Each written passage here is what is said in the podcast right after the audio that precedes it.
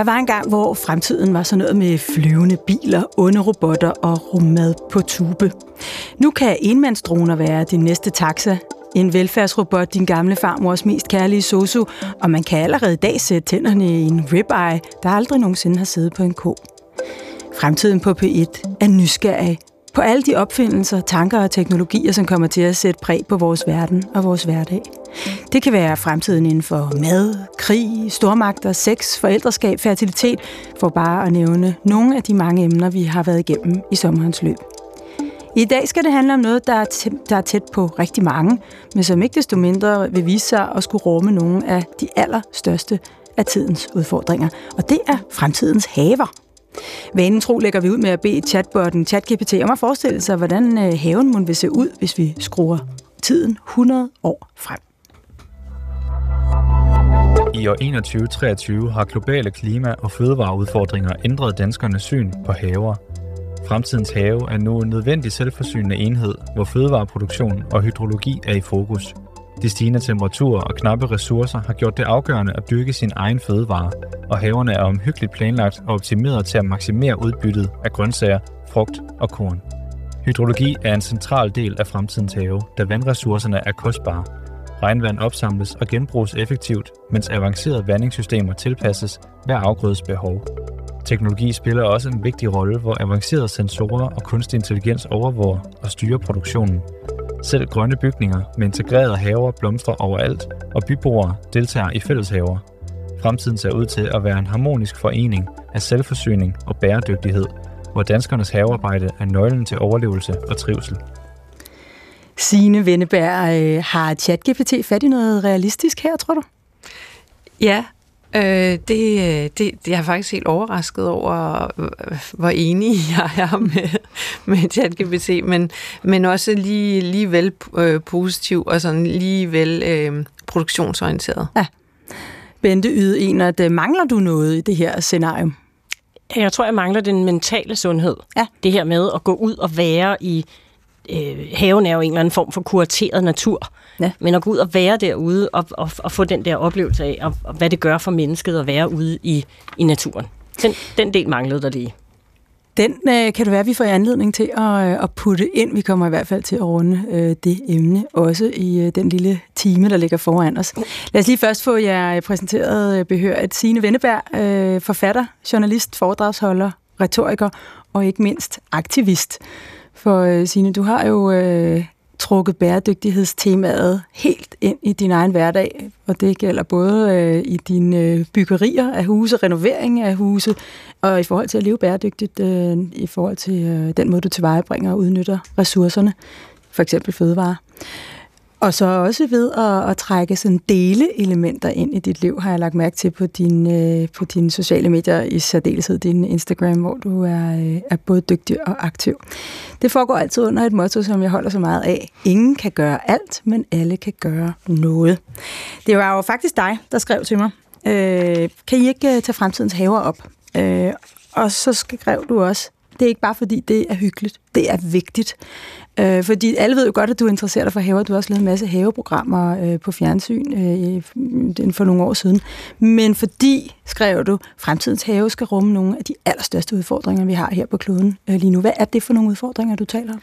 Jamen, det er jo klimakrisen, biodiversitetskrisen, den sjette masseuddøen, og øh, det, at vi bruger så meget land på at producere øh, animalske fødevarer og øh, producere øh, mad til dyr, mm. i stedet for at producere mad til mennesker, og at vi øh, skærer skovene ned og, og indtager mere og mere land til produktion, så har haverne en virkelig vigtig rolle at spille, fordi det er jo noget, øh, noget land, der er indtaget af os, og, øh, og vi, at de allerfleste danskere har adgang til have. Det sidste tal, jeg har fået verificeret, det er 86 procent af danskerne har adgang til en eller anden form for have. Mm. Det kan være sommerhushaver, kolonihaver, gårdhaver, taghaver, villahaver, øh, landbohaver, alt muligt hvor vi har adgang til jord, og der spiller det en så vigtig rolle. Vi kan også se, at ofte øh, viser målinger, at sommerfugle faktisk har det bedre inde i byerne end på landet. Øh, og det er på grund af haverne og altanerne og alt, alle de steder, der er, er mulighed for at finde, øh, finde føde. Så, så vi, det, haverne er rigtig, rigtig vigtige, og øh, i en bog, jeg skrev for mange år siden, der hed Spis din have, klimakrisen set fra køkkenhaven, jamen det, det er vigtigt globalt også, at vi dyrker mere mad lige der, hvor vi bor, i stedet for at flyve mad hele vejen rundt om, øh, om jordkloden, og ligesom lade andre tilvejebringe det for os, men også stempler ind i, at øh, dyrke mad selv. Ikke at vi skal være totalt selvforsynende, det bilder mig ikke ind, men i hvert fald at have en, en vis øh, adgang til øh, nogle grøntsager og alle krydderurter, og så også at have det her terapeutiske rum, fordi jeg giver Bente meget ret. Det var det chat GPT slet ikke havde fat i. Haveterapien, at det er øh, det her rum, som vi kommer til at få så meget brug for i fremtiden. Og nu siger du Bente, Bente Yde Enert er det, øh, kommunikations- og pressechef i øh, Haveselskabet. Øh, og jeg tror, at hvis man bor på Frederiksberg, og måske også nok, hvis man bor øh, i omegnen af København, så kender man måske Haveselskabets have, som ligger på Piler Allé og er så yndig og så fin. Og som vi talte lige om, måske kunne man godt kalde det en slags havemuseum. Øh, det, er, det er måske en, en have, der har en form, som man ikke ser så ofte, dels fordi den er meget stor, og, og så er den også øh, ja, skabt til at og, øh, at bryde først og fremmest. Nej, det er faktisk skabt til at være en køkkenhave oprindeligt. Ja, men, men, men der bliver ikke trukket mange guldrødder op af jorden det, i dag. Det gør der ikke i dag. Bente en, at, øh, hvad laver haveselskabet ellers, ud over at, at I ejer den her vidunderlige have? Haveselskabet er en almennyttig forening, og øh, det betyder, at vi har et helt defineret formål. Og, øh, og det er selvfølgelig øh, formuleret på en øh, sådan lidt kroget måde, fordi vi har eksisteret siden 1832. Men hvis man skal sige det i, i sådan en kort sætning, så handler det om, at vi vil gerne have så mange mennesker som muligt til at gå ud i haven. fordi vi ved, at det er godt og sundt at gå ud i din have. Både for dig selv, men også, som Sine siger, det der med at gå ud og dyrke mm. din have. Mm. Vi plejer at sige, at i haveselskabet, der dyrker vi øh, haveglæden i godt selskab. Og, og vores fornemmeste opgave i dag er i virkeligheden at vejlede og rådgive folk i at sige, hvad er det, du kan gøre ude i haven? Mm. Fordi der er rigtig mange i dag, der ikke ved, at det ikke er svært at dyrke gulerødder. Mm. Og det er heller ikke svært at dyrke buketter til din, eller blomster til dine egne buketter. Men, men sådan som vi lever i øjeblikket, så, så kan alt blive meget komplekst. Mm. Og vores fornemmeste opgave er egentlig i dag, udover at vi udgiver et magasin, der kalder sjovt nok meget opfindsomt haven, øhm, så er det at rådgive og vejlede i, hvordan du bedst muligt indretter din have, så du har det godt i den, så du øh, til gode ser øh, biodiversiteten, og at, at har du et lille hjørne, du kan dyrke øh, noget, nogle grøntsager, så, øh, så vejleder vi også i det. Jeg, jeg slog op, hvor mange haver der er øh, i, øh, i Danmark, og der er i omegnen af en million private haver. Mm. Og, og, og det er sådan lidt afhængigt af, hvad man, hvad man tæller med som en have selvfølgelig. Men lad os, lad os bare slå fast, at det, det er sådan der omkring. Øhm, rigtig mange af dem omkranser selvfølgelig øh, et øh, såkaldt parcelhus. Hvad bruger vi typisk sådan nogle haver til i dag, Bente Enert? Øhm, jamen, i dag håber vi på, at vi begynder at bruge haverne på en Nej, anden måde. Hvad, hvad bruger Nå, vi dem til vi bruger i dag? Til. Ja. øh, rigtig, jeg vil sige, at vores medlemmer er jo ikke prototypen på, hvad en almindelig haveejer gør, fordi de bruger haven, de dyrker haven. Men der er utrolig mange i dag, der har en have, som har en græsplæne, en ligusterhæk, og hvis man så lige krydder det med et, øh, et, et bed foran med noget, nogle granitskærver, så øh, det er der rigtig mange, der gør. Mm. Fordi der er nogen i byggebranchen, som jeg ved, Signe taler med tit, der er nogen i byggebranchen, der har sagt til dem, at det er den nemme have. Mm. Og det, øh, det er det ikke. Men det, det er det, der mange, der gør. Mm. Vi har sådan en, øh, jeg er helt sikker på, at hvis man skulle til eksamen i segmentering, så vil man ikke bestå, men vi har sådan en, der hedder, at enten så er du menneske med have, eller også er du et havemenneske. og i Danmark, der har vi rigtig mange mennesker, der bare har en have, og som ikke ved, at det er en, en, en, noget grønt guld, der ligger lige ude foran dem. Inden vi øh, sætter, øh, sætter øh, snuden i sporet jagten på øh, fremtidens have, så lad os lige øh, få ridset op, hvad det egentlig er for en størrelse, vi taler om. Du er allerede inde på det, Bente Yde Altså, parcelhushaven, har jo ikke så mange år på banen i virkeligheden, fordi vi har ikke haft de udstykninger til parceller øh, altid. Det var noget, der tog fart i, i 50'erne, 60'erne og op gennem øh, 70'erne især. Havde der storhedstid måske der i, i slut 60'erne. Hvad, hvad, var det så, man brugte haven til der? der det var der græsplænerne og granitskærverne kom. Hvad, hvad skulle du have, man bruge haven til? I, I gamle dage, og det er jeg helt sikker på, at Signe vil give mig ret i, i, øh, i gamle dage, der var der dem, der ligesom havde en have, fordi det var nødt til at have en have. Man kan huske det der gamle begreb, der hed et husmandssted. Det var nogen, der fik tildelt af storbunden et jordlod. Jamen, jeg kommer til det. Og, og så der i 50'erne, der var dem, der flyttede i parceller, det blev ligesom dem, der ikke nødvendigvis Altså, de havde råd til selv at kunne gå ned i supermarkedet og købe deres grøntsager og blomster og alt sådan noget. Så der var ligesom sådan en meget klar skæld der, at der var dem, der var nødt til, og dem blev der måske set lidt ned på, dem, der var nødt til at dyrke deres grøntsager selv, og så alle de her mennesker, der nu kom til at bo i parcellerne. Og hvad lavede de så ude i haven? De grillede, og, og de lavede anlag rhododendron. Altså mange af dem der fra 50'erne og 60'erne, der blev anlagt rhododendronbede. Øh, der blev grillet, der blev øh, der var også roser, men, men man, det var egentlig bare et, en, en grøn plet. Altså der, der er rigtig, rigtig mange græsplæner. Ja rigtig mange græsplæner, med, som skulle slås, og ja. rigtig mange ligusterhække, og rigtig mange rhododendron, som skulle have noget sur jord engang ja. med. Signe Venneberg, øhm, så det har jo været en slags pynt, kan man sige, for der skulle være en grøn baggrund for de grillmiddage, og, og, og nogle rhododendron, der blomstrede en gang imellem om sommeren. Øh, sådan har det jo ikke altid været, som, øh, som, som Bente er inde på. Man dyrkede jo den jord, man ejede før i tiden. Hvordan, hvordan øh, brugte man øh, haven, øh, hvis vi kigger før 50'erne? Ja, og, og jeg, jeg var meget enig i det her med, at, at haverne lige pludselig blev, blev sådan et sted, hvor man i hvert fald ikke skulle dyrke noget, fordi så var man ikke fin, så var man ikke, altså, så, så var man ligesom en del af et segment, der ikke havde råd til at sidde og spise paprikakylling og drikke præstetanker ude i haven, ikke? Æh, så, så, så, ja, det var, den med tyren. Ja, det var sådan, det foregik. Æh, så, men, men, øh, men før det, øh, der har, og der har selvfølgelig været undtagelser, for der var også i 70'erne en bevægelse omkring øh, selvforsyning, der var nogle skønne økologer i 70'erne, som vi ikke må glemme, osv. Men, men tidligere har man jo dyrket til husbehov. Mm. Man har dyrket det mad, man skulle, øh, skulle spise. Og det var, altså man fik jo indført nye slags grøntsager øh, fra, fra hele verden, takket være adlen. Mm. Der var dem, der rejste, så der blev hjemtaget kartofler fra Sydamerika, mm. tomater fra Sydamerika.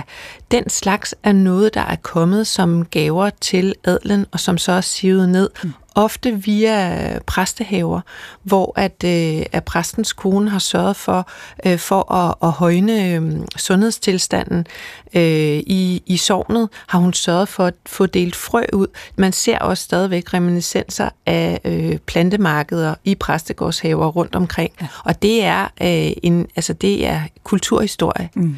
Øh, så, så, så på den måde er det bredt ud. Altså der var en gang, hvor vi bare spiste klipfisk og altså havde lidt høns og lige kunne, altså det var, var meget begrænset, hvad vi kunne dyrke, fordi vi, vi, det var ikke blevet indført endnu.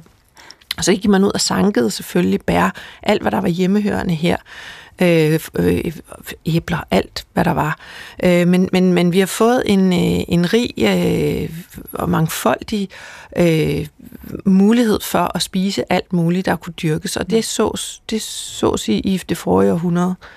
Vi, vi, vi begyndte programmet med, at du forklarede, at haven øh, kan spille en væsentlig rolle i løsningen af nogle af tidens store udfordringer. Der taler vi altså klima- og biodiversitetskrise og, og så videre, så videre, så videre. Men den der rolle, hvor haven øh, spiller, øh, altså haven er væsentlig i løsningen af nogle af tidens problemer, er faktisk slet ikke ny, ved jeg, at du synes. Og den fortælling synes jeg lige, du skal, øh, du skal give os nu, fordi den haven har før været ramme om et meget fascinerende stykke politisk aktivisme. Hvad, hvad handler det om? Ja, det fortalte jeg dig om i går, og ja. så slog du en latter op og tænkte, nej, er det, er det rigtigt? Ja, og, og, og tusind tak, fordi du giver plads til, at vi også kan skue lidt tilbage, fordi det er så vigtigt, når vi skal kigge på fremtiden. Fordi vi står jo på skuldrene af nogen, der har gjort en masse godt før os. Og en af dem, der har gjort noget rigtig godt, det er for eksempel Eleanor Roosevelt, som jo var den øh, tidligere øh, øh, amerikanske præsidentfrue. Og hun var altså et powerhouse. Hun øh, øh, var jo nærmest en medpræsident. Og hun kæmpede for, at øh, hun så lynhurtigt, at hvis vi skal øh, vinde øh, 2. verdenskrig, øh, så skal vi øh, gøre os uafhængige af forsyninger, øh, gøre os uafhængige af, at mænd skal dyrke mad til, øh, altså det var jo ikke mænd blev sendt til fronten, at, at det så skulle være olding, eller øh, at, at mad skulle blive kørt rundt, at der skulle bruges brændsler eller heste, eller altså det kunne simpelthen ikke lade sig gøre logistisk. Så hun så lynhurtigt, at vi bliver nødt til at, at, at bringe øh, forsyningen hjem, så vi bliver selvforsynende i husstandene, i byerne, i parkerne, øh, på gaderne øh, ved at dyrke mad. Og det fremlagde hun så for sin mand. Han var med på den. Øh, og, øh, men den amerikanske landbrugsminister var ikke med på det. Det synes han var det mest øh, langt ude forslag, og så fra en kvinde. Hun skulle ikke komme for godt i gang. Så hun kæmpede i flere år, men det lykkedes at få skabt i 42-43 øh, det, der hedder Victory Gardens bevægelsen. Og jeg ser en fuldstændig altså parallelt til klimakrisen og 2. verdenskrig. Vi står med nogle kæmpe problemer, der skal løses. Og hun, øh, hun lykkedes med at få de allierede lande, og også Danmark, øh, med i denne her kæmpe bevægelse. Kvinderne prøv at google øh, plakater, eller tage på, hvis de nogensinde ja, nu, i London... Ja, nu, nu, nu blev jeg så fascineret, som jeg sagde, så jeg satte mig ned og googlede det. Og kan jeg sige, ordet, man skal google, er sejrshave. Og der kan man så se nogle af de her kampagneplakater, der blev lavet dengang, og de er fuldstændig fantastiske. Du, du har selv, der gjorde mig opmærksom på dem, Signe. Og det er jo dig on for victory, så ser man en, en, det er så faktisk en mand, en rask mand med en, en høtyv, der kommer gående. Men de fleste af de her plakater er altså øh, kvinder, som, som, dyrker, øh, som, som står og dyrker jorden, og, og, og, og er iklædt Star Spangled Banner, ikke? fordi det er en patriotisk akt, det her mm. med at dyrke, og det hedder Sow the seeds for victory, eller of victory. Plant, raise your own vegetables, og så går der den her stolte kvinde hyldet eller indhyldet i, i det i amerikanske flag og, og kaster så sæd ud på, øh, på, på en mark, ser det ud til, men altså åbenbart Der findes i sin have. Øh, masser, masser af dokumentation, og jeg ja. tror, jeg blev opmærksom på det, da jeg havde mine dengang ret små børn med på, øh, på Krigsmuseet i London, og så øh, og dykkede ned i hele denne her historie. Og det er altså primært kvinder i overalls, øh, grupper af kvinder, der, øh, der, der, der kastede sig ind i det her. Og det var jo en, en, en kollektiv bevægelse. Og så kan man sige, hvad hvis de ikke havde deres egen have? Ja, så gravede de parkerne op. Og der findes stadigvæk, øh, især i, i England, øh, de her community gardens, øh, som er tilbage fra 2. verdenskrig. Og man, kan, man, også, man kan også se et billede af faktisk en park, en, en smuk, smuk anlagt park, hvor der er to heste med en plov på, fordi nu er de altså i gang med at omdanne en uh, græsplæne i den park til noget landbrugsland. Og man kan se det samme fra New York. Og, øh, og der, der, der, der de her plakater, der var også i, i gaderne, og sådan nogle plakater kunne jeg så godt tænke mig, at vi fik sat op igen. Det var jo sådan noget med, øh, og det var også i Danmark, alle skal have to høns per person i husstanden for at være selvforsynende med protein. Og så var der plakater om, at man ikke måtte lade noget som helst madaffald gå til spilde. Det skulle ud til høns, og så skulle hønsene give æg og øh, lidt kød, øh, sådan så at, øh, at børn kunne vokse op sunde ved hjælp af selvforsyning øh, i hjemmet. Det var sådan en, altså, og man kunne få udleveret gratis øh, frø fra øh, landbrugsministerierne. Øh, tænk en gang, at man satte ind på den måde. Det var jo fuldstændig fantastisk. Man gravede endda gaderne op. Ja. I øh, i øh, haven til det hvide hus, der, øh, der begyndte man også at dyrke, og, øh, og, og man havde set en lille smule af det under Første Verdenskrig, hvor der var får i haven ved det hvide hus. Så da, da, da Michelle Obama, hun, hun, hun lavede en tråd tilbage til det her, for hun, hendes kamp var jo mod... Øh, øh, fedme- og sundhedskrisen blandt børn. I, der var, vi ser jo masser af børn, der ikke overlever deres egne forældre på grund af, at de er for usunde og for tykke. Øh, så, så, så, så gav hun sig jo til at lave en biodynamisk køkkenhave i ved det hvide hus. Vi ved ikke rigtig, hvad der skete med den under, under Trump. Øh, det, Melania, Melania var ikke helt så interesseret. Nej, men, øh, men så, så det, der har været de her tråde tilbage, og det er, det er noget af det, jeg ser at vi ville kunne gøre igen. Øh, også, altså, du ved, jeg har besøgt lande i det globale syd, hvor det er så vigtigt, at vi også, altså det, så det er ikke bare sådan en luksusting, hvor vi lige kan gøre det i Danmark, men at alle, jeg ser det som sådan små puslespilsbrikker mm. over hele mm. verden, mm. der bliver lagt sammen som en stor kæde, om at vi i hvert fald gør noget der. Og når jeg har sagt, bedt dig om, eller spurgt dig, om du kunne have lyst til lige at rise den her, øh, det her stykke historie op, er det selvfølgelig fordi, at når vi taler om fremtiden, så bygger vi jo på den øh, fortid og den nutid, vi ser nu, og så prøver vi at trække nogle linjer fremad, og det er næsten altid mellemregningerne mere, end det er kigget i, eller spådommen, eller kigget i krystalkuglen, der øh, er det interessante i det. Øh, lad os øh, spole frem til, til nutiden, og så kigge på, hvad det så er, vi lige nu gør med vores haver. Hvad for nogle tendenser øh, ser I ind hos jer, Bente Yde, Enert, øh, om, om hvad, hvad, altså, hvad spørger folk om? Hvad, hvad, er det, hvad er det for en retning, de gerne vil tage deres have i dag? Der er en ting, som er man kan sige både godt og skidt. I, vores, I haveselskabets rådgivning, der kan man ringe ind og stille alle spørgsmål, og der er ikke nogen spørgsmål, der er dumme. Men det vi oplever i øjeblikket, det er, at der er rigtig mange, der ikke ved særlig meget om at dyrke køkkenhave. Øhm, og jeg ved, Signe, du og jeg, vi har snakket om det før, det er som om, der er en generation, der ligesom er gået tabt. Og det er nok dem, som, hvis, hvis forældre har købt det her parcelhus og sat en ære i at gå ned og købe deres grøntsager i, øh, i, i, i supermarkedet, de her, de skal til at lære nu, at det ikke er svært at dyrke køkkenhave. I år i Haveselskabet, der har vi lanceret en køkkenhaveskole, og, øhm, og der har vi cirka 300 deltagere, hvor vi har hjulpet dem til at lære os i, hvordan, hvad er det for nogle, dels hvad det er for nogle afgrøder, kan du dyrke, men også hvordan gør du det, hvordan laver du sædskifte. Og vi satte os ned og lavede sådan en brainstorm på at sige, hvad for nogle spørgsmål får vi? Øhm, og de er slet ikke i nærheden af de spørgsmål, vi rent faktisk har fået. For eksempel så får vi utrolig mange spørgsmål om jord. Og jorden er jo basen for, øhm, hvad det er, man kan dyrke i sin have. Og jeg nævnte over for dig med det, at, at i virkeligheden, så kunne vi godt tænke os en kampagne, og nu kan jeg jo så lancere den for dig, Signe, ligesom man havde i gamle dage, spist efter din blodtype, så kunne vi godt tænke os en kampagne i haveselskabet, der hed noget ala dyrk efter din jordtype. så, så man siger godt, jeg går ud, det første jeg gør, det er at gå ud og kigger på, hvad er det for noget jord, jeg har, og så tilpasser jeg det, jeg dyrker i haven, og det gælder både pryd og nytte hvad det er, jeg har ude i den have. Mm. Mm. Men, men de spørgsmål gik på at sige, hvad er det, vi gør i dag? Altså i dag har haven en, en, en mere sådan prydstatus, end jeg tror på, den vil få i, i fremtiden. Der er rigtig mange, der har utrolig mange bede, der er øh, anlagt med, med smukke blomster, og, men der, der er ved at ske en lille forandring i øjeblikket. Jeg vil sige. Der, der er en smuk stavter, der, der er en anden smuk stavter, men denne her stavter er god for insekterne. Ja. Altså, det, det er et af de andre spørgsmål i haveselskabets rådgivning. Hvad kan jeg gøre? Hvad kan jeg plante i min have, der stadigvæk er pænt, og, og, og man kan sige, pænt er jo, som du også sagde, det, det er lidt en luksus, at vi er interesseret i æstetik. Ja. Men det er vi stadigvæk. Vi vil gerne have noget, der er pænt. Hvad med vildskab med haven? Er, er der også en, en grønne interesse for ja. det? Ja. Vi, vi, har, vi har defineret sådan et begreb i haveselskabet, der hedder vild pæn. Ja. Og, øhm, og, det, og det er, fordi vi har en historie om, at, at der er nemlig rigtig mange i øjeblikket, der siger, at jeg laver ikke noget ud i min have, så jeg har vild have. og som jeg har, tror, jeg har sagt det Jeg tænker, gange. man har en brændende have. ja, altså hjemme hos mig, hvis jeg bare lå være med at gøre noget, så vil jeg have skvallerkål i hele haven. Mm. Og det er heller ikke godt for Nej. biodiversiteten. Nej.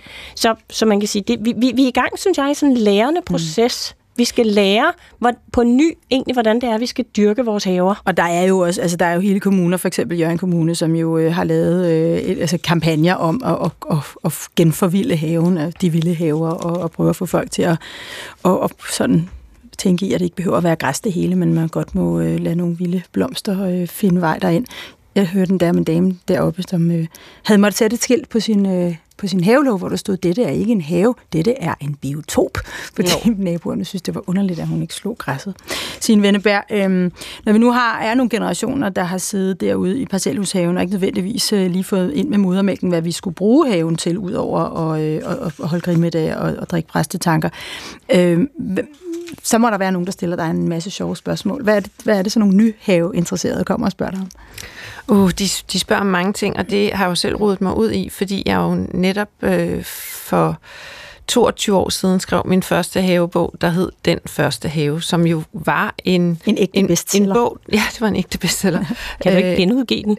jo, den, den er stadigvæk i handlen. Det er helt utroligt, den har aldrig været på nedsættelse. Øh, og den, den, den handlede jo om, jeg havde lige været projektleder i Rådet for Bedre Madkvalitet, og der havde vi adresseret de gastronomiske analfabeter.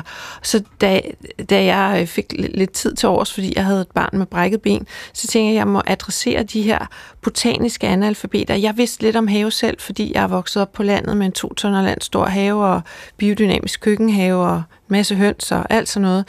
Så de her botaniske analfabeter, det er virkelig, altså, det er virkelig analfabeter helt ned i ikke at vide. Ja, nu føler jeg mig allerede truffet. Hvad er det, hvad er det der gør os til analfabeter? Nå, men det er jo ikke, og det er jo ikke nogen skam.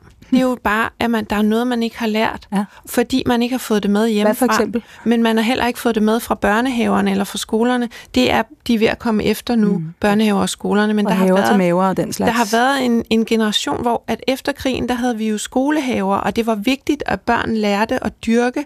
Det var vigtigt, at børn forstod naturen. Der var rigtig meget undervisning. Der var meget, mange flere timer på skoleskemaet. Jeg er datter og to lærere. Jeg, jeg skal nok svare, hvad er det, folk spørger om? Men de spørger om om alt muligt, og hvor jeg næsten jeg ved næsten ikke, hvor jeg skal starte eller begynde. Fordi... Altså, jeg havde, engang en, jeg havde engang en kæreste, som jeg øh, flyttede sammen med, som havde en altan, og der skulle vi have et eller andet plantet. Og det første, han sagde, det var, at han synes, det var en god idé at have nogle rødfrugter. Det grinede jeg utrolig meget af, for det kunne selv jeg indse var en mærkelig idé op på altanen. Jo, eller sådan noget med, hvor, hvorfor, hvorfor får dine høns, hvor der tydeligvis ikke er nogen hane, hvorfor får de ikke kyllinger? Øh, ja, altså, det er så fordi, at der skal bruges... Der er bier og blomster og sådan. Vand, eller en hane, eller, eller noget. Og, og sådan, altså, det er en helt anden del af undervisningen i skolen. Og, og, og så er der sådan noget her. med, at foresløj, er det noget, man ligger om foråret? Nej, det, det ligger man så om efteråret. Altså, så der er, men, men, men, men der er jo ikke nogen, der, der er ikke nogen, der skal slås oven i hovedet her. Al indsats i haverne er noget værd. Ingen kan gøre alt, men alle kan gøre noget. Og det er så fedt, når nogen går med på det her med at gøre haverne lidt mere vilde. Så kan det godt være, at de tror, at det handler om, at de ikke skal gøre en skid. Og det tror folk. De tror, når smart, vilde haver, så skal bare lade det hele være. Men så bliver det altså overtaget, fordi haverne i mange, mange, mange år har været øh, overgødet på en eller anden måde, og derfor vil det blive brændende eller skvalderkål osv.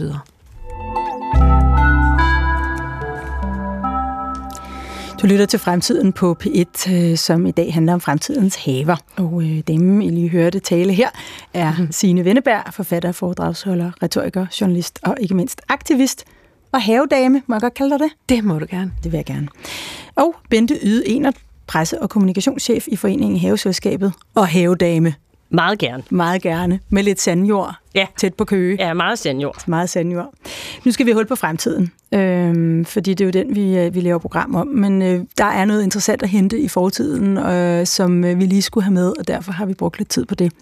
Til at begynde med vil jeg gerne bede jer om en hurtig vurdering af det fremtidsscenarium, som vi startede med, som, øh, som øh, ChatGPT øh, skrev for os. Jeg vil nævne nogle af elementerne, og så kan I sige ja eller nej til, om I tror på, at vi er nået dertil i år 2123, som jo er udgangspunktet for ChatGPT's øh, scenario. Her er det første udsagn. Haverne er omhyggeligt anlagt og optimeret til at maksimere udbyttet af grøntsager, frugt og korn. Signe Vindeberg. Ikke korn. Nej. Men, øh, men, men, men grøntsager og, øh, og, og mad og, og ja, noget vi kan, vi kan overleve på, helt sikkert. Mm. Men, øh, men, Hvorfor ikke korn? Jamen, det er for skørt, og, og så, så det kræver altså en kornmark. Det, her, det, er noget, det er noget, vi kan dyrke i store fællesskaber eller i landbruget. Mm. Og det er, jo, det er jo en slags mad til mennesker, så det er fint at have i landbruget. Men det er for stor volumen, der skal til, for det, at man kan få bagt sig et brød. Ja, det, der skal man være en maskine for at tro, det er en god idé. Avancerede sensorer og kunstig intelligens overvåger og styrer produktionen, Bente Yde Enert. Jeg tror, at der, er, der vil være rigtig meget mere overvågning men jeg er nødt til igen at slå et slag for, at det er jo, det er jo mennesker, der også skal være derude og, og dyrke haven. Men, men vi, har, vi ser jo i øjeblikket øh, havefirmaer, som lancerer digitale overvågning, som tilpasser vanding. Ja. Og, og det, det, det vil jo en ressource i fremtiden, vi skal ikke vande, medmindre det er nødvendigt at vande. Mm. Så ja. Grønne bygninger med integrerede haver blomstrer overalt, og byboere deltager i fælleshaver.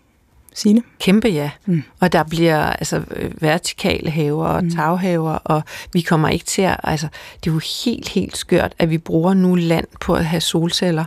Vi skal have solceller op på alle tage af alle bygninger og af alle. Der vil jo også blive brug for, at man øh, øh, parkerer eller skaber skygge rundt omkring, hvor der så, som, og det skal indføres ved lov, skal være solceller oven på alt, og så kan vi bruge jorden Tænk engang, vi bruger det dyrebare jord, der kan dyrkes mad i, til at stille øh, solceller på. Ja, ja det er også lidt morsomt, at vi dyrker, øh, vi, vi, vi dyrker mad på toppen af et tag, og så sætter vi solceller ned på jorden. Det, det virker ja, en lille smule og, bagvendt. Og, og det, det er rigtig godt for maden at have fat i jorden. Ja. Bente Yde, at øh, hvis vi nu øh, kigger lidt længere frem end, end bare lige nu og, øh, og, og, og sådan i morgen, øh, baseret på de input, I får fra jeres medlemmer, som du har været lidt inde på, og de haver, som du jo garanteret også ser en del af derude, hvordan tror du så, at haverne vil, vil se ud om en 10-20 år? For to år siden, øh, der fik vi en øh, trendforsker sammen med en havearkitekt til at designe fremtidens have. Mm. Og øh, vi, har, øh, øh, vi har noget, vi kalder øh, CBH Garden, som er sådan en pendant til øh, det engelske øh, Chelsea Flower Show. det er meget ambitiøst at sige det, men, men vi prøver i det små at lave fremtidens bud på, hvordan ser haverne ud. Og, øhm, og det, der var lidt interessant med den her have, det var, at den, jeg vil bare sige, den vandt ikke nogen priser, så dels ikke nogen publikumspriser, fordi haven var faktisk rigtig kedelig. For det, som fremtidsforskeren havde sagt, øh, det var, at vi skulle have rum, hvor der var dels plads til at øh, dyrke, øh, med, med, med, med hensyn til, altså med at optimere vandressourcer og alt sådan noget, og så skulle der være stillhed og ro. Det skulle være haver, hvor man havde rum til at skabe et øh, fremtidsforskeren, det var pejgruppen, der definerede det her ord, de kaldte digital detox. Man skulle simpelthen gå ud i haven og få fred og ro fra alt. Så, så en kedelig have, men en meget funktionel have, mm. med et drivhus, hvor der simpelthen var indrettet til, øh, øh, hvad hedder det, hypo, øh, hvad nu det hedder, hypo, øh, hjælp mig lige her, hvad hedder det, når, når man dyrker med vandoptimering? Hydro... Hydrologi. Tak skal du have. Øh, ja. ja. Øhm, og så øh, nogle, noget, hvor man havde altså udnyttet hver et område af haven til at dyrke noget, der var spiseligt. Ja. Tine Vindeberg, du sidder og vifter. Jeg tror, det er, fordi du vil sige, sådan en have er ikke kedelig. Øh, ja, det, det vil jeg også meget gerne sige, men jeg vil også sige, at jeg, jeg fik jo faktisk også lov til i 2017 og, øh, at, at skabe en have på CPH Garden, altså Chelsea Flower Show i Danmark. Meget velbesøgt. Øh, og jeg vandt overhovedet heller ikke nogen priser. Det, jeg prøvede at lave også mit bud på fremtidens have. Og der var øh, tørsnor, fordi vi selvfølgelig ikke bruger tørretumbler i fremtiden. Der var en, øh, et lille drivhus. Der var affaldssortering. Det så man ikke så meget der. Det ser vi jo nu. Der var øh, sådan noget genbrugsbelægninger, hvor som er sugende belægninger. Et stort, stort problem i nutidens haver er, at vi har lavet nogle belægninger, der leder vandet hen i kloakker, der er underdimensioneret i forhold til øh, den, det ekstreme vejr og øh, de menneskeskabte klimaforandringer, vi ser. Og, øh, og så, så jeg prøvede ligesom at integrere det. Jeg havde også en lille vejbrud på grund af deleøkonomi, og at man jo selvfølgelig sælger sit, øh, sin overskudsæg og sin overskudsfrugt og grønt øh, ved vejen, eller giver det væk. Øh, hvad jeg kommer til, jeg har virkelig, virkelig mange æbler i min have, jeg kommer til at give dem væk ude på foto. Øh, så så jeg, jeg prøvede ligesom at, at skabe den her, min version af fremtidens have. Jeg tror bare, jeg var lidt for tidlig på den. Folk, de synes, det var lidt noget rodet. Det lyder og... som noget, som, jeg, som, som man kunne se ud på landet, dengang jeg var barn. Er, er, er, du, er du helt sådan, er du romantiker, Signe Vindeberg? Det, det tror jeg da bestemt, jeg er, men, øh, men jeg er også realist, og det, det var altså en have, der var lavet på meget lidt plads. Det er jo sådan, det er med showhaver, og det hele kunne være der. Og jeg så faktisk, at det her var en byhave. Jeg er også lige ved at indrette, jeg overtog en have 1. maj, og jeg er ved at indrette øh, en have nu i, i kanten af København, lige bag Svanemøllen Kaserne. Og den er, altså det er en byhave, men kan rumme alt det. Den er 700 kvadratmeter, den kan rumme alt. Den har et kæmpe drivhus allerede. Det fik jeg selvfølgelig opført som det første. Øh, og, øh, og jeg håber også meget, at jeg på en eller anden måde kan få lavet en lille dam. Det var der ikke plads til at lave i den her fremtidshave 2017. Men vi skal jo have øh, vand til at blive inde i haverne, som jeg sagde med det med belægningerne, og så kan den så eventuelt tørre ud. Vi ser også i fremtidshaver, og det er noget, ChatGPT ikke har fået fat i. Der kommer vi altså til at have swimmingpools.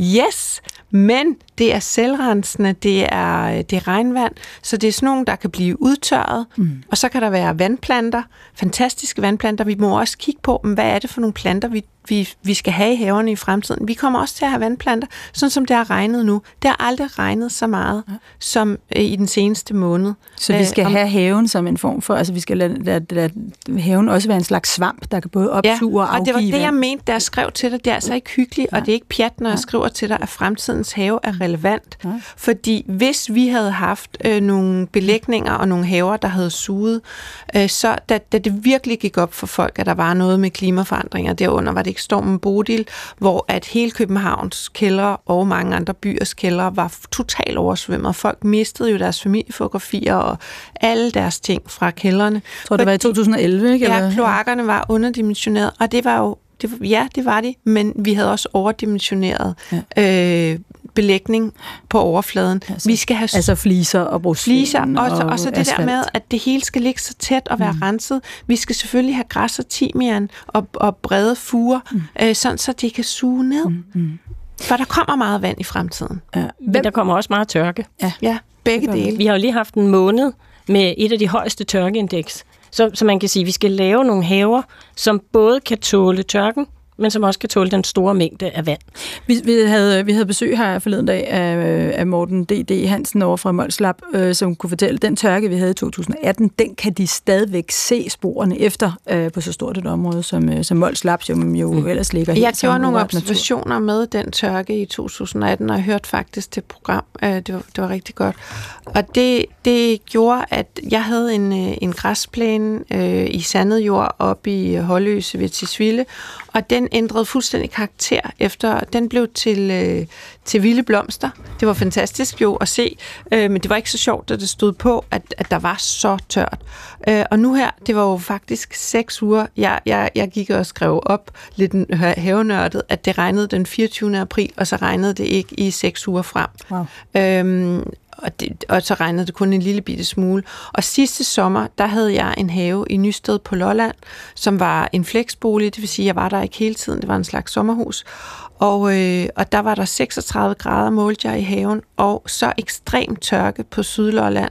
Så det var flere måneder, hvor det ikke regnede. Det gjorde jo, at jeg måtte opgive ævret med den have, fordi jeg ikke og plus jeg ville jo ikke vande med, med smadret dyrt øh, mm-hmm. øh, drikkevand.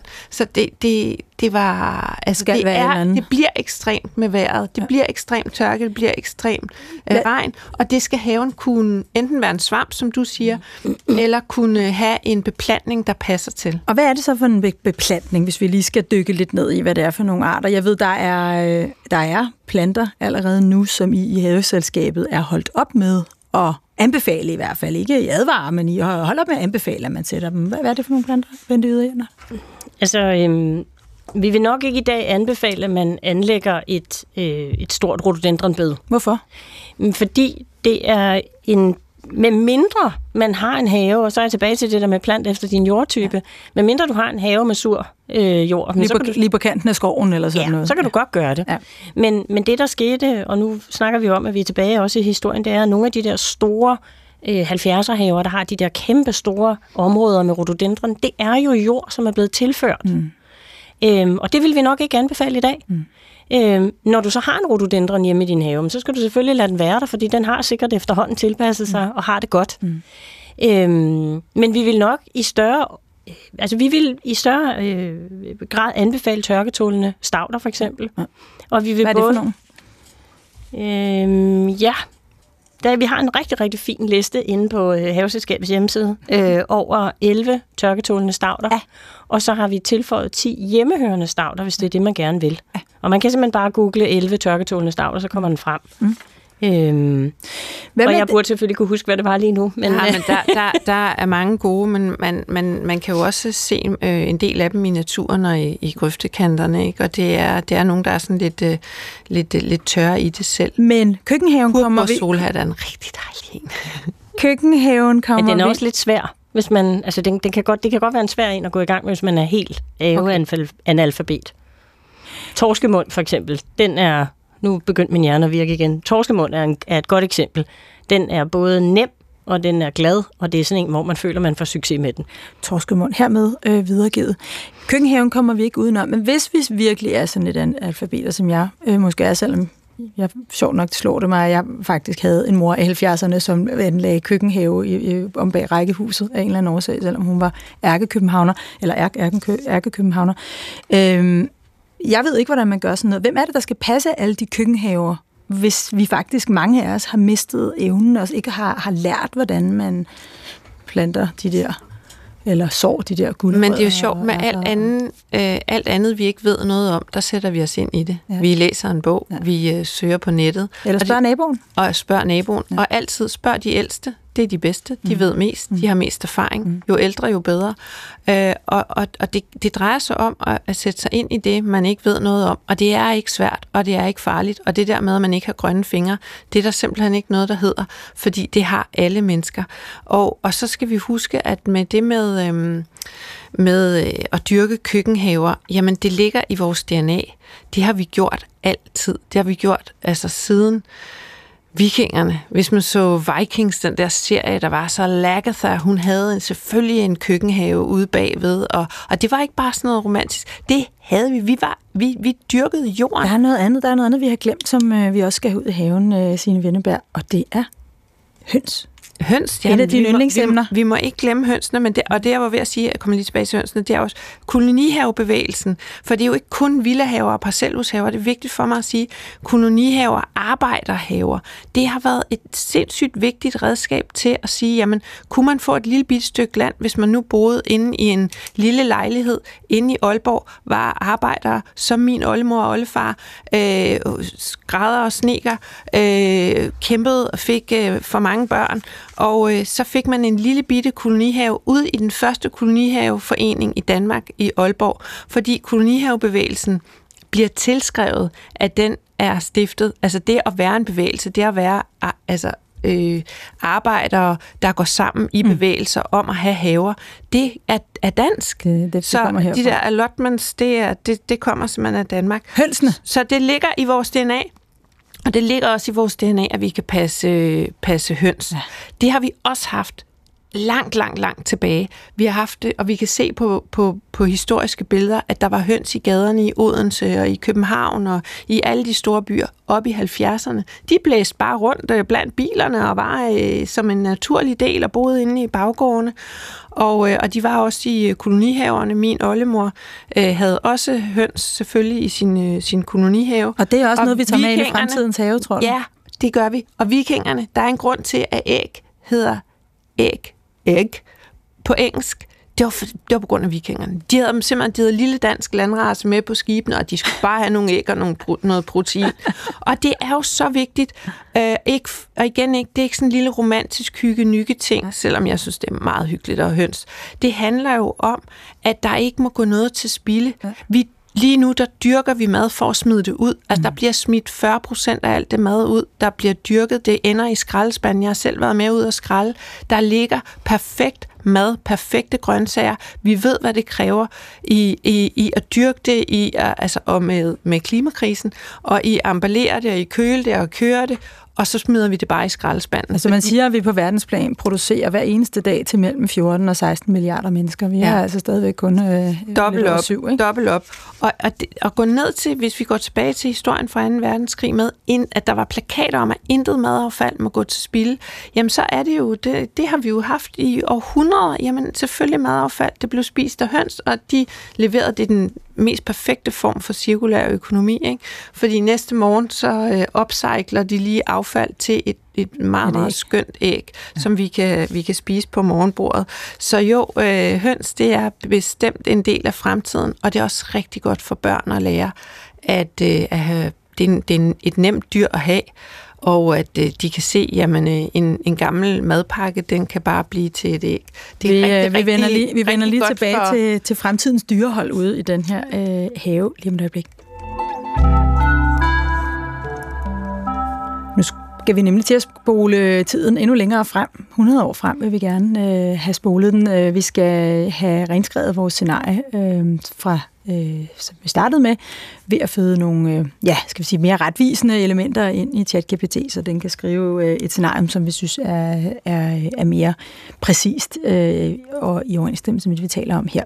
Jeg, øh, vi, vi hedder Fremtiden på P1 selvfølgelig, og mine gæster i dag er Signe Venneberg og øh, Bente Yde Enert, henholdsvis forfatter, journalist, retoriker, foredragsholder, aktivist og for Bente Yde Enerts vedkommende, presse- og kommunikationschef i Haveselskabet. Nå, hvad skal vi have fødet ind i uh, ChatGPT? Hvad skal vi bede den om at tage højde for? Den må jo sådan set godt tage det udgangspunkt, vi havde før. Der er flere ting, vi synes var rigtig fornuftigt. Måske kiggede den ikke langt nok frem, det ved jeg ikke. Jeg synes, den manglede det mentale. Mental, Fordi ja. ud over de her Mental kriser, sundhed. som du har nævnt, så har vi jo også den her krise, der, der handler om, at mennesker generelt har det svært. Og, og der, den, den skal vi simpelthen have ind i det her fremtidsscenarie. Ja. Fordi en ting er, at vi gerne vil løse klimakrisen, men vi ved også, at hvis du har hvis, hvis du har det svært selv, så kan det godt være øh, uoverskueligt at være en del af en løsning. Så, så vi er også nødt til at skabe et rum i fremtidens have, hvor det er, at man føler, at man går ud og bliver lavet op mentalt. Så er der det her med altså hele bevidstgørelsen om den fødevarekrise, vi i, øh, i, i virkeligheden har den kunne man måske også indvende skulle øh, være en del af scenariet, Christine Vindeberg. Ja, og jeg er meget enig i det med øh, haveterapien. Det skrev han på om på et tidspunkt, og du har, det er jo ikke bare pjat, det har faktisk vist sig i undersøgelser, at, øh, at hvis man sammenligner behandling af svært stressede, så er en, en en behandling i haveterapeutiske rammer, hvor man kan blive indlagt i haveterapeutiske rammer, mm. den er dobbelt så virksom som anden behandling, så det er ikke bare pjat.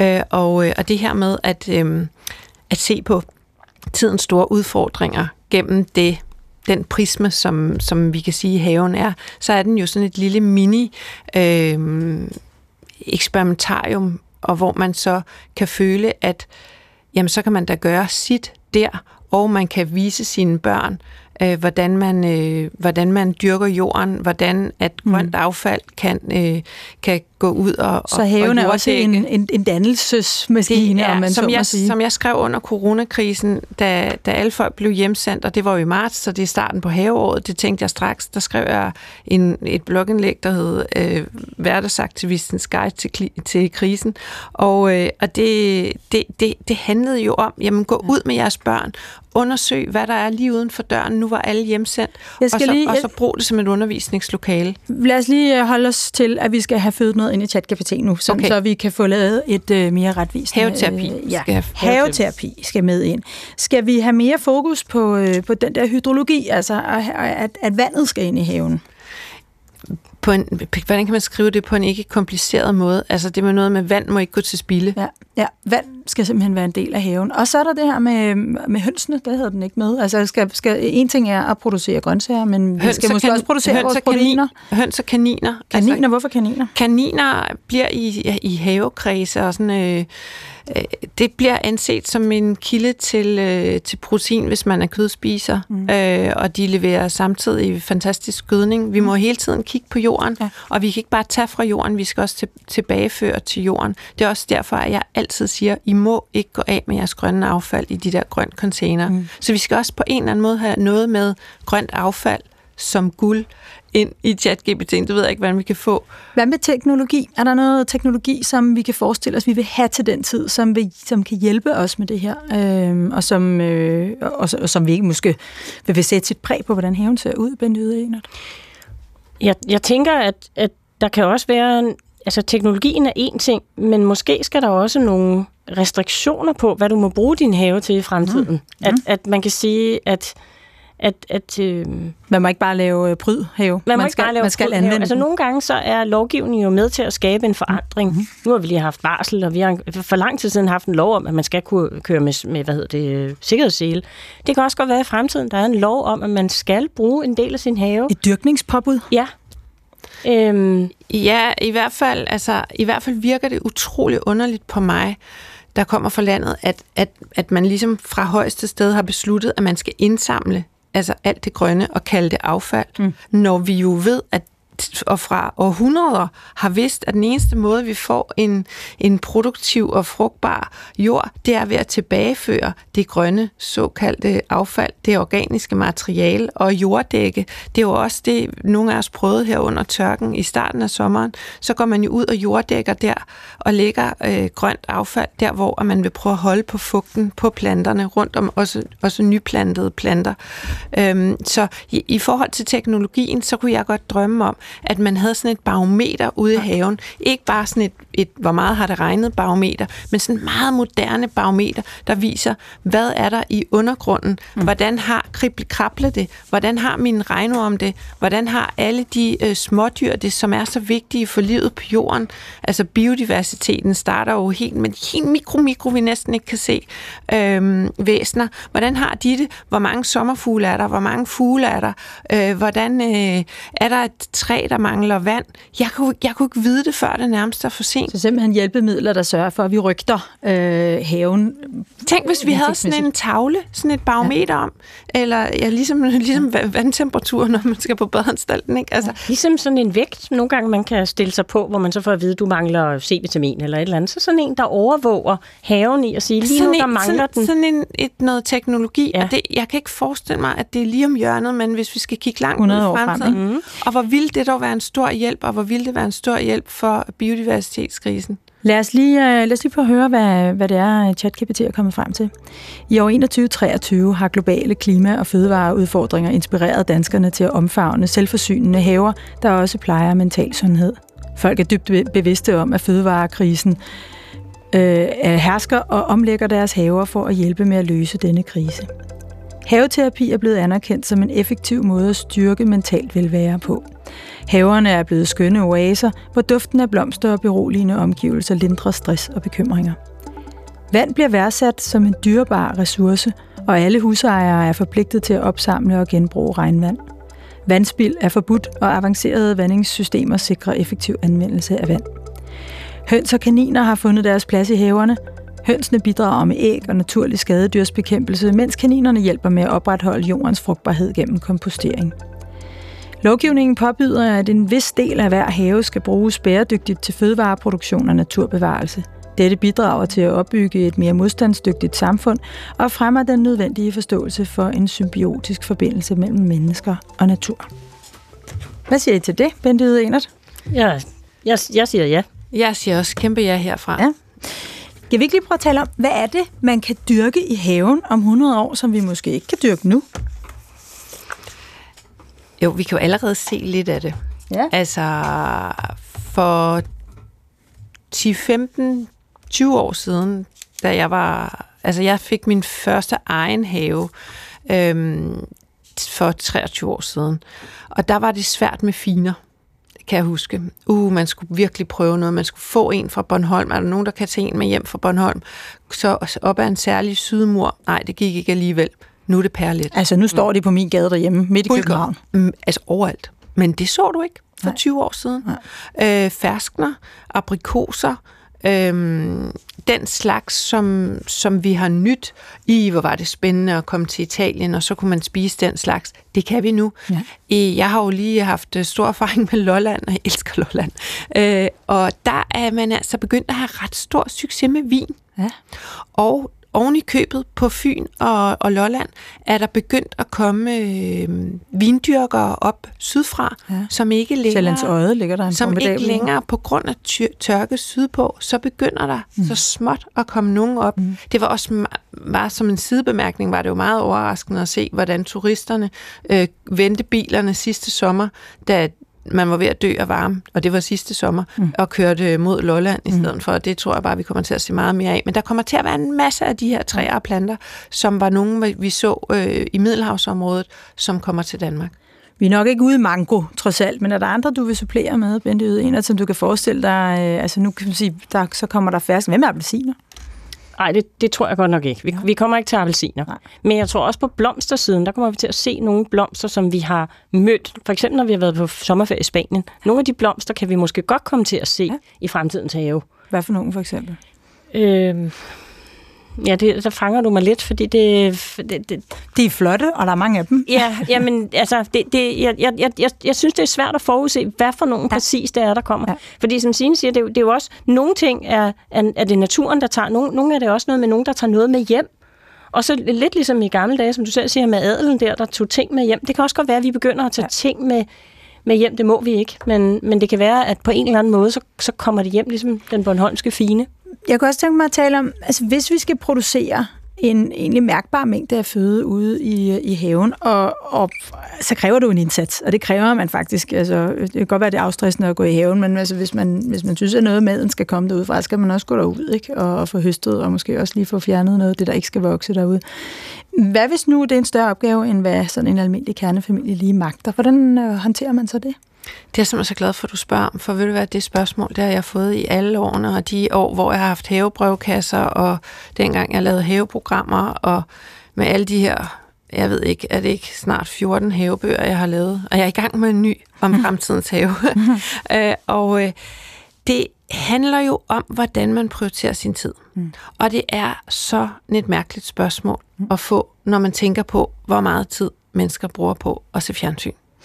Jo, jo, men der er også, også mange mennesker, der bruger en masse jo, men, tid på at gå på arbejde. Hvis man ikke har tid, men så kan man så sige, okay, hvad laver man med sine børn? Fra man henter dem øh, i børnehave og vuggestue, hvad laver man så? Hvis man har en heldig dag, så har man måske tid til at gå på legeplads, inden man skal hjem og lave Men mad. kunne man forestille kunne sig, man at gøre der... noget andet end at gå på legeplads? Det er død kedeligt at være på legeplads. Jamen, nu gider vi ikke have voksenskæld ud. Så nu, Nå, hvad, nej, nej, hvad, hvis, men det... hvad hvis man forestiller sig, at der opstod nogle nye fællesskaber omkring det her med at, øh, at, at, at dyrke sin have og producere fødevarer? Altså, at man sluttede sig sammen i nogle nye øh, fællesskaber Prøv- omkring øh, Det- på det var- vejen eller i Det er grundejerforeningen? faktisk eller? overhovedet ikke voksen skal ud. Jeg forsøger at ændre et mindset, som handler om, hvad er det, man bruger sin tid på. Og, og jeg, der er rigtig mange, der godt kan se det, når de tænker, gud ja, det er jo det er ret kedeligt at sidde på den der bænk på legepladsen. Mm, Det er meget sjovere at lave legeplads hjemme i haven. Det er kedeligt at se en eller anden dårlig tv-serie. Det er meget sjovere, man får det bedre, det mentale helbred får det bedre. Man glemmer tiden, man glemmer skærme, man glemmer Instagram, når man går ud i haven. Men fællesskaber er også en mulighed, mm. og lige nu har man jo mange sådan noget del jorden, og, og at øh, nogen, der har mange kræfter, men for tiden lige bor i lejlighed, gerne vil hjælpe nogen, der for tiden har en stor have, men ikke rigtig har kræfterne til det. Jeg har selv haft diskusprolapser, så jeg, jeg, nogle gange får jeg også hjælp jo, ikke? Så Er- det, det er fremtiden, tror Er det, er, det, er det helt forbi med altså den der græsplæne og en god gammel gang øh, havefodbold eller badminton ude i, i baghaven? Ja, det, det bliver ikke i fremtidens have. jeg. Det bliver ikke fremtiden. Men jeg men... tænker, at vi mangler, i forhold til det, du læste op for ChatGPT, der mangler vi faktisk ordet fællesskab. Ja. Fordi vi det er noget af det, der er... Det, vi deler planter, vi deler erfaring, vi Ja. deler viden, vi hjælper hinanden. Haveredskaber. Haveredskaber. Øh, jeg har et øh, plænelufter-societet hjemme hos os, øhm, øh, hvor vi har købt en, en plænelufter, fordi vi simpelthen havde så meget mos, og det skulle vi jo af med på en eller anden måde. Så, så jeg vil sige, at vi på en eller anden måde i den der chat-GBG, inden vi slutter, der skal vi have fællesskab med ind. Fællesskab skal med ind. Vi har, nu har vi jo øh, fået det, det sidste scenarie, men vi lægger lige det til. Er du optimistisk for fremtidens øh, have, Signe Venneberg? Jeg er meget optimistisk, og for lige at svare på det der med fodbolden, den skal nok, jeg er drengen, vi skal nok mm. få lov til at være der, men i fællesskaber et sted for enden af vejen deles vi Den om. døde ender, er du optimistisk? Jeg er også optimistisk. Og hvis spørgsmålet er, har vi brug for haven i fremtiden, så tror jeg, at du og jeg er enige om et stort rungende ja. Virkelig meget, ja. Du har øh, lyttet til Fremtiden på P1 om fremtidens haver med to optimister. Signe Venneberg, forfatter, journalist, retoriker, foredragsholder og aktivist, og Bente Øde Enert, kommunikationschef i Haveselskabet. Programmet var tilrettelagt af Nikolaj Dupont og Asta Åholm, produceret af Beam Audio Agency. Jeg hedder Mette Valsted Vestergaard, og øh, i morgen, hvor vi øh, sender for sidste gang, der skal det handle om fremtidens kunstige intelligens på genhør.